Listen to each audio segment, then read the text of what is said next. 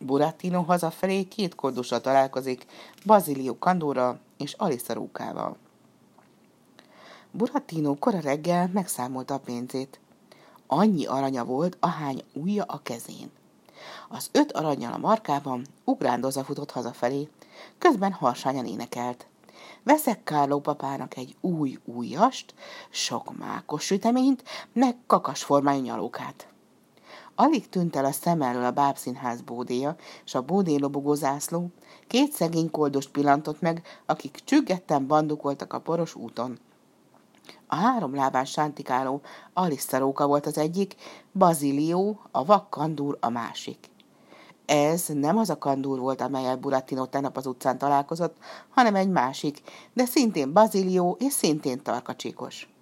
Burattino el akart haladni mellette, de Alisa Róka kedvesen megszólította. Szervusz, kedves Burattino, hová sietsz? Haza, Karló papához. A róka még hízelgőbben szólalt meg. Nem tudom, életben találod-e még szegény Karlót? A sok koplalástól és fagyoskodástól egészen legyengült. Ilyet láttál már? Burátino kinyitotta a markát, és megmutatta az öt aranyat. Mikor a róka meglátta a pénzt, ösztönösen utána nyúlt. A kandúr vakszeme egyszerre csak tágra nyílt, és zöldesen villogott, mint két lámpa. Burattino azonban semmit sem vett észre. Te drága jó Burattino, mihez kezdesz ezzel a sok pénzzel? Újast veszek Karló papának, meg egy új ABC-s könyvet. Ho-ho-ho, ABC-s könyvet, mondta fejcsóválva Alissa Róka. Semmi jóra nem vezet a tanulás. Én is bújtam a könyvet, és nézd meg, ma három lábon járok. Micsoda? ABC-s könyvet? morogta Bazilió Kandúr dőlsen fújtatva. Emiatt az átkozott tanulás miatt vesztettem el a szemem világát. Az útmenti száraz ágon egy vénga varjúgók basztott. Sokáig hallgatta őket, majd így károgott. Ravasz, ravasz! Bazilió Kandor nagyot ugrott, leröpítette a varjót az ágról, és alaposan megtépázta. Alig tudott a varjú Bazilió karmai közül kiszabadulni, ezután a kandúr ismét vaknak tettette magát. Miért bántottad a varjút, Bazilió? kérdezte ármélkoda Burattino. Én nem látok, válaszolta kandúr. Azt hittem, egy kis kutya van fenn a fán. Hármasban indultak tovább a poros úton. Megszólalt a róka.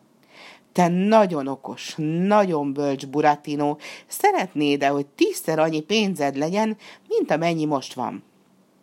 Hát persze, hogy szeretném. Ugyan, hogy kell azt csinálni? Mi sem egyszerűbb, gyere velünk. Hová?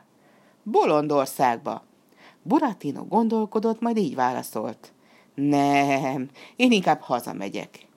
Kérlek, ahogy akarod, nem erőszakoskodunk, szólt a róka. De te vallott kárát.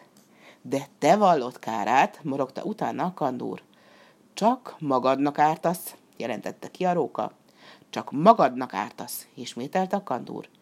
A te öt aranyod egész halom aranyá válnék. Burattino megállt, és eltátotta a száját. Hazudsz, a róka leült, és nyaldosni kezdte a szőrét. Én mindent megmagyarázok neked. Bolondországban van egy bűvös mező, amelyet csodamezőnek neveznek. Ás ezen a mezőn egy gödröt, és háromszor egymás után ismételd meg.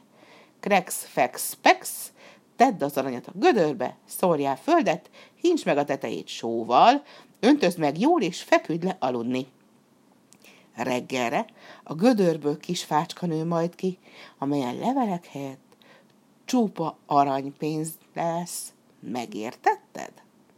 Hazudsz, válaszolta Burattino, és még ugrott is egyet.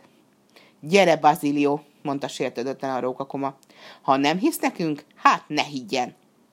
De hiszek, hiszek, szaladt utánuk Burattino, igyekezzünk Bolondországba.